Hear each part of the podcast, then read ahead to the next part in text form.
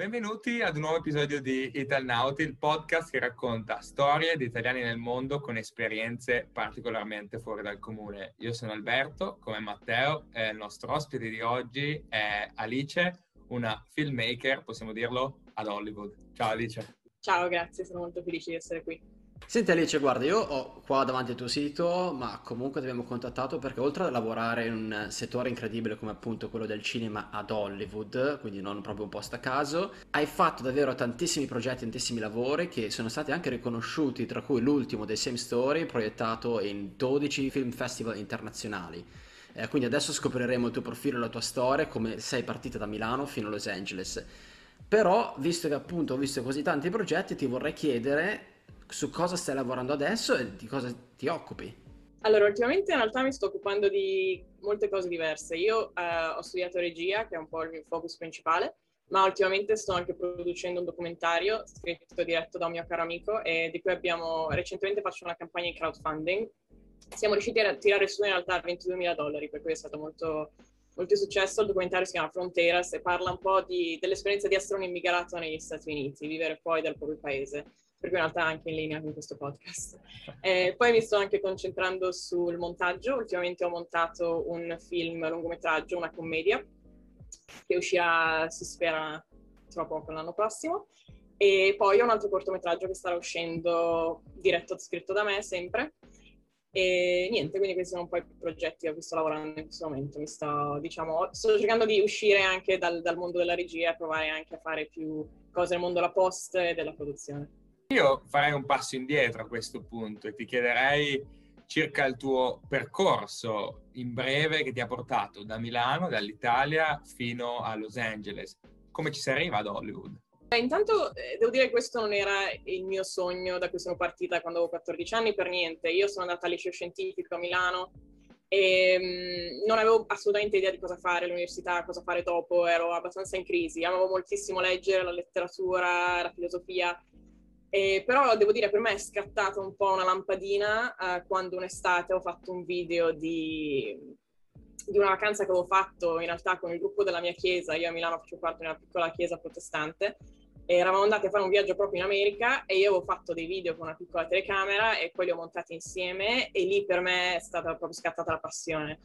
E quindi ho deciso di fare domanda ad alcune scuole americane, in realtà ho fatto domanda solo a due, e una di queste era Emerson College che mi ha preso e quindi ho deciso di fare il salto e andare a studiare cinema a Boston.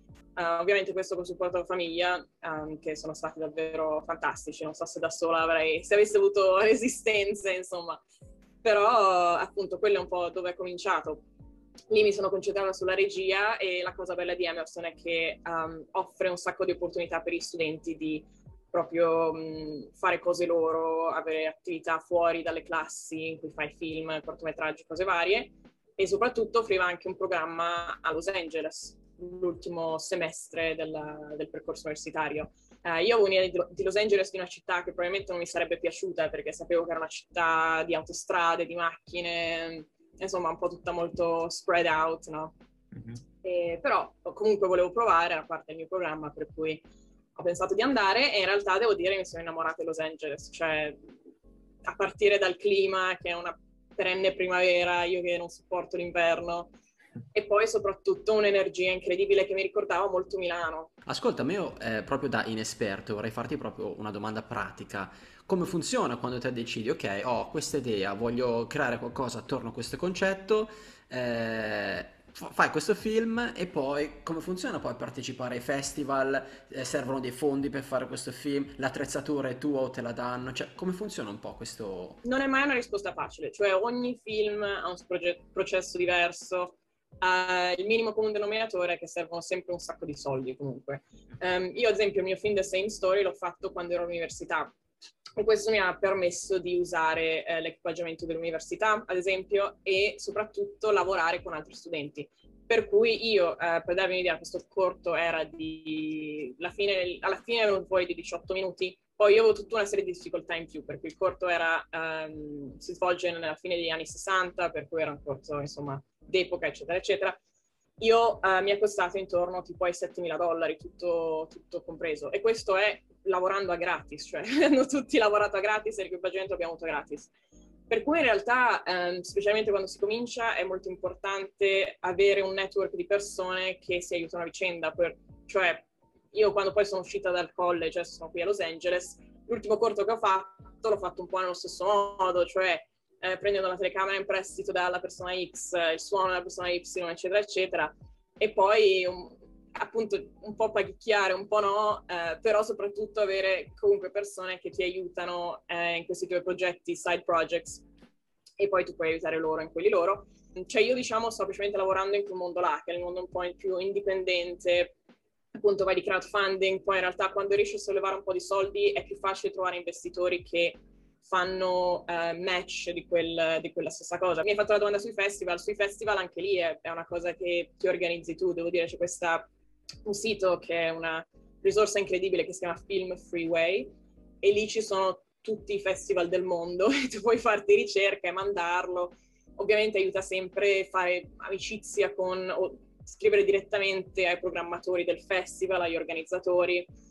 E poi è interessante perché io, il mio film, quando ho cominciato a andare al festival, è cominciata la pandemia, per cui molti sono spostati online. Quindi ho avuto quell'esperienza di vedere um, appunto festival in streaming, che era, è, è, un po' triste perché ovviamente si perde molto dell'interazione intrapersonale, però allo stesso punto io ho potuto partecipare a festival a cui appunto magari non sarei potuto andare per ragioni lavorative, semplicemente stando in camera mia. Interessante comunque che nel mondo del cinema indipendente ti aiuta a farti le ossa, come hai detto tu, perché devi avere queste skills come per esempio programmare il funding, e trovare persone che ti aiutano, che poi comunque ti rendono probabilmente una figura professionale più completa in futuro, quindi insomma non è mai tempo, o effort sprecato. Assolutamente, assolutamente. Ma ascolta, raccontaci un po' com'è questo ambiente cinematografico hollywoodiano, cioè eh, come ci si distingue anche all'interno di un ambiente che è così competitivo, perché pensi al cinema, ti viene in mente Hollywood. Certo, beh, io sono stata fortunata quando ho fatto l'ultimo semestre qui perché ho fatto due stage a due case di produzione. Una era Working Title, che è una casa di produzione basata nello UK in realtà, e fatto, che fa un po' tutte le commedie romantiche, questi film qua. E loro hanno un ufficio sul, nello studio di Universal. Per cui in realtà ho, ho potuto vedere il mondo un po' più appunto dei grandi studios, diciamo. E lì in realtà è un sistema molto molto complesso, per cui tu cominci la tua carriera molte volte lavorando come l'assistente del produttore tardi Italy, l'assistente dei così. E io in realtà ho capito abbastanza presto che non era la strada per me. È un mondo molto nervoso, molto veloce, in cui tu comunque eh, vieni fatto sentire come se una persona insomma, ti possono rimpiazzare, non ti piace, va bene, ci sono dieci persone in fila che possono prendere il tuo posto. Molto gerarchico, um, molto rigido in qualche modo. Molto gerarchico, sì, sì, sì, mm. cioè c'era il... che non è, cioè c'è tutto un altro standard di cosa vuol dire essere maleducati, cioè il modo in cui il capo parlava all'assistente e l'assistente parlava a noi stagisti è una cosa che, cioè, però poi ti rendi conto che non è che ce l'hanno con te, è che lavorano tutti così, è che è un mondo così veloce. Ci sono un sacco di soldi in ballo. Per un posto di assistente al regista o shadow del regista ci sono centinaia di um, persone che vogliono fare quella cosa lì. Uh, io trovo che il, med- il, vero modo per distinguersi è avere un'idea chiara di uh, cosa vuoi fare e come vuoi farlo. Io trovo che il, medo- il vero modo per uh, stand out e per distinguersi sia sapere cosa vuoi fare, sapere cosa ti piace e sapere quali sono i tuoi limiti propri personali, a cui dici no, questo non lo faccio, o va bene, mi va bene lavorare tutta la notte a questo progetto, però non mi, va bene, mi va bene lavorare tutta la notte facendo quest'altra cosa, magari che ne so, l'assistente sul set. Prima lo capisci tu e prima riesci a capire come distinguerti, diciamo. Io a questo punto ti chiederei, io so che molte delle tue tematiche girano attorno al femminismo, per esempio. Da cosa prende ispirazione e perché proprio queste tematiche per i tuoi progetti? Certo, beh, è qualcosa a cui sono sempre stata molto appassionata e devo dire eh, purtroppo sento che in Italia c'è un'atmosfera molto, um, molto indietro a riguardo, quando invece è un paese che ha dei problemi enormi in queste aree. Uh, proprio di opportunità, ma anche nel modo in cui io mi sentivo, mi ricordo in una scuola, un liceo scientifico in cui era, c'erano principalmente ragazzi, non, non per qualsiasi ragione, eravamo pochissimi ragazzi a scuola. Cioè io mi, ric- mi, sono resa conto venendo qua negli Stati Uniti uh, di quanto venissi trattata in modo diverso in Italia, cioè proprio... E, e le donne lo sanno, cioè nel momento in cui arrivi in una stanza, il modo in cui vieni guardata in un modo diverso, per cui c'è molta più attenzione che dobbiamo avere al modo in cui ci vestiamo, ci presentiamo, parliamo, ci muoviamo. Um, e il cinema storicamente ha sempre avuto un occhio molto maschile, per, perché i lavoratori del cinema sono sempre stati uomini per la maggior parte del, del tempo.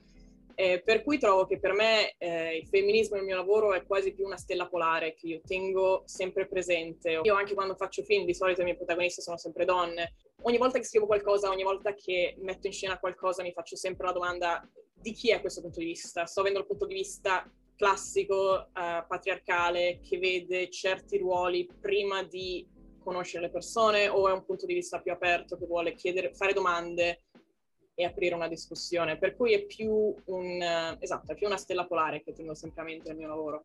Una tematica molto affascinante è davvero lodevole che comunque tu la spinga attraverso il tuo lavoro, tenendola come stella polare. Tra l'altro interessante, come hai detto, che l'andare negli Stati Uniti ti abbia aperto un po' la mentalità, in questo senso ti sei accorta di, della situazione italiana e poi magari ci riallacciamo alla fine quando si parla un po' del, del salto tra Italia e, e, Stati Uniti, però ancora una volta aprire proprio orizzonti fisici, in questo caso apri pure quelli mentali. Io ti chiederei a questo punto, nel mondo del cinema, hai un sogno in particolare, un'ambizione? Dov'è che vuoi arrivare? Cioè, vuoi diventare un nuovo Spielberg, scusa per l'esempio basico, oppure c'è qualcos'altro? Um, ma io in realtà cerco di non avere un'idea particolare, perché guardando indietro anche a questi ultimi due anni, o se vogliamo estenderlo a tutti gli anni del college, ho, avuto, ho fatto cose che magari non mi sarei mai immaginata o non mi sarei mai, non avrei mai pensato che uh, sarebbe stato il mio prossimo passo, e invece è stato qualcosa che mi ha comunque aperto e mi ha eh, portato un sacco di soddisfazione professionale e personale, per cui in realtà io cerco di vederlo più a breve termine. È strano, però non, non, voglio, cioè io ho paura nella mia vita di avere un sogno e poi quando arrivi ti dici ok adesso, per cui voglio cercare di avere sogni che sono completamente in evoluzione. Forse ecco, se devo avere un'immagine, è partecipare a un panel, un panel di discussione a un festival di questo tipo con persone che stimo, eh, che però sono miei pari, cioè la tengo molto vaga come cosa. Però vorrei arrivare a un livello di riconoscimento, ma non tanto del mondo, ma dei, di persone che io stimo. Mentre a livello di città di Los Angeles abbiamo avuto un altro ospite, Alessia, che vive a Beverly Hills, quindi mm. ci ha raccontato un po' dei pro e contro di Los Angeles tra traffico, commute, eccetera. Per eh, te la cosa che più ti piace e quella che meno ti piace di Los Angeles, quali sarebbero? Beh, la cosa che più mi piace è la vastità, cioè io trovo che una volta ho visto gli abitanti di Los Angeles eh, e li avevo un po' confrontati agli abitanti di Milano, eccetera, e Los Angeles ha più o meno 10 milioni di persone, che sono più o meno gli abitanti della Lombardia. E in effetti il paragone ci sta, nel senso che ogni quartiere qui è come se fosse la sua città, cioè io ho vissuto in tre quartieri diversi e potevano benissimo essere c- tre città diverse, cioè il tipo di persone che vivono, il tipo di lingue parlate. Mi ricordo poi ci sono quartieri che sono fatti solo di immigrati, ad esempio dove ero prima erano tutti uh, del Sud America, cioè tutti El Salvador, e sembrava di essere in Messico, cioè c'erano tipo i mariachi sulla strada che suonavano, cioè è davvero, quello è davvero stupendo, è difficile annoiarsi. Uh, poi c'è la spiaggia, poi c'è adesso dove sono un quartiere famoso per uh, il cibo, c'è un sacco di ristoranti coreani, coreani, giapponesi, eccetera, eccetera. E per cui quella è la mia cosa preferita, cioè davvero è, è, è impossibile annoiarsi perché è una città vastissima e ce n'è per tutti, cioè se non ti piace se non ti piace Los Angeles forse vivi nel quartiere sbagliato, cioè davvero andando da qualche parte trovi tutto un mondo diverso. Um, quello che mi piace di meno è forse, che secondo me è un problema più della California, di Los Angeles, e forse anche un problema americano, è un po' questa, c'è un po' un'ossessione per il, l'arricchirsi, cioè qui um, non, non, esiste il, l'essere middle class, cioè o sei ricchissimo o uh, vabbè non ne parli però sarai ricco un giorno. Cioè c'è questa idea del, non so, um, io amo prendere i mezzi pubblici, cioè proprio, vabbè, poi vendo a Milano, io sono un po' cresciuta con i mezzi pubblici. In realtà Los Angeles ha dei mezzi pubblici anche abbastanza, insomma, funzionano abbastanza bene, a dipend- seconda di dove devi andare. però se dici a uno sono arrivato in metro, ti guardano come se fosse un poveraccio, cioè c'è proprio questa idea del oddio poverino, no? E per cui quello, quello, è quello che mi piace di meno, cioè c'è molto questo. E poi soprattutto, um, non so, eh, o vivi nel posto di lusso o magari l'appartamento c'ha, che ne so, la porta sfasciata, cioè non so, c'è proprio, è difficile trovare qualcosa che sia un po' a metà, appunto, un mondo un po' più normale. E, e tutti puntano ad avere la villa con piscina enorme, così. Perché quella è un po' la cosa. E poi soprattutto, e poi non ci sono non ci sono cose a buon prezzo. Ce ne stavo parlando ieri con un'amica, anche lei americana. Un giorno alla spa qua ti costa una fortuna. Cioè non esiste l'idea di vai alla spa e tu spendi una, una quantità di soldi normali. Cioè qua alcune cose sono solo di lusso. Ma tra l'altro un altro ospite ancora, Marco, anche lui ci parlò di questo dislivello che c'è tra cassa sociale ricca e mentre eh, altre che invece fa- fanno fatica. Forse poi anche quello che crea Los Angeles, perché tutto il glam, il lusso che c'è di Los Angeles deve essere un motore sotto che lo crea e questo tipo di, di ombre eh, di cui ci hai parlato sono quelle che poi sostengono tutte le luci, no? No, assolutamente, di sicuro. Poi è, è buffo perché non so se... Avevo, mi ricordo l'episodio con Alessia, la, la, lei Beverly Hills vive in un mondo molto diverso da quello che vivo io, cioè anche lì quartieri e mondi diversi, no? E mi ricordo che lei un po' l'ha accennato, ma ci sono case che costano tantissimo, non, non, sono neanche la casa, che ne so, in collina, in cui vedi il mare. Spesso sono case in posti abbastanza isolati, cioè il supermercato è a 20 minuti di macchina, magari no, magari 10 minuti, però posti in cui magari, magari non ti viene neanche, cioè non è la villa in Toscana. Sì, per sì, cui anche sì. lì è più uno status symbol, sì, è, è un mondo strano, però hai ragione, è, è un ha senso di esistere, forse deve esistere per quella ragione là. Senti, ma invece a livello di vibe, non so, la tua giornata tipo, finisci di lavorare, sai, magari a Milano per farti un, un, aperitivo con gli amici in colonne, così, te la butto lì. A Los Angeles invece cosa, com'è la vibe? Cosa, cosa um, si fa durante la giornata, a parte lavorare, studiare come tutti, eh? Certo, certo. Beh, devo dire, è una città, appunto, ho fatto un po' il paragone con Milano, nel senso che anche qui eh, lavorano tutti tantissimo, cioè molto molto lavoro, molto workaholic.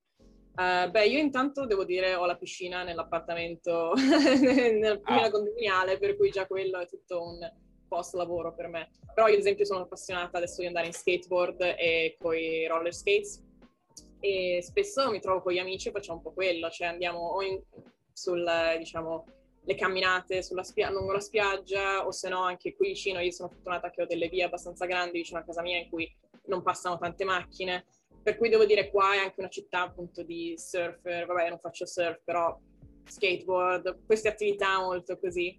Eh, o se no, anche qui devo dire, fare l'aperitivo è anche una cosa molto classica, non è l'aperitivo italiano, però il classico andiamo a prenderci un drink, cioè la cosa di Los Angeles è che magari vai a prenderti un drink e nel posto in cui c'hai magari la band che suona dal vivo, hai, mi ricordo c'è un posto in cui ci sono le ballerine che arrivano sul, uh, sul, sul, bancone del bar ogni tot e fanno spettacolo, cioè ma dal niente, cioè col fatto che sei in una città dello spettacolo c'è davvero di tutto, è impossibile annoiarsi. E poi è un, un mondo del, che ama moltissimo il cinema, cioè io trovo che è stata dura durante la pandemia che sono chiusi e molti non sono ancora riaperti, però ci sono moltissimi cinema qua che fanno screening speciali su pellicola di film eh, appunto classici e quelli sono sempre sold out, per cui devo dire eh, c'è molto molto amore per il cinema, lo si sente molto. C'è di peggio come post lavoro comunque, eh? cioè andarsene al lungomare con gli skate, qui esci vai a farti una passeggiatina sulla, con la nebbia e la pioggia, cioè vedi un po' te. Alice, se avrai guardato altri episodi saprai che la nostra domanda finale, classica, è se potessi tornare indietro a quando ancora eri a Milano, cosa consiglieresti ad Alice prima di partire e lo rifaresti? Um, lo rifarei di sicuro, assolutamente. Quello che le consiglierei è forse di, come dicevo prima, di tenere una mente aperta, cioè non dare per scontato che certe opportunità non sono per me o magari non ci potrei arrivare e soprattutto non avere obiettivi rigidi perché, eh, perché non funziona così. un buon esempio è questo film che ho appena montato. Io Mi ricordo quando me ne aveva parlato la produttrice che conoscevo per la prima volta, io mi sono detta va bene dai faccio questa intervista, ma chi lo sa, al massimo faccio contatti nuovi e poi invece mi hanno dato questo lavoro e se io fossi già partita con l'idea del no, guarda, non posso, una roba così non l'ho mai fatta, tanto non mi scelgono, non l'avrei mai fatto. Per cui, appunto, tieni una mente aperta, cioè non, non giudicare prima, prova e poi vedi. Mi piace questa mentalità che ci hai fatto conoscere oggi, questa mantenere una fluidità nelle tue ambizioni, nei tuoi sogni, comunque con idee chiare, ma non dare tutto insomma per pianificato dall'inizio.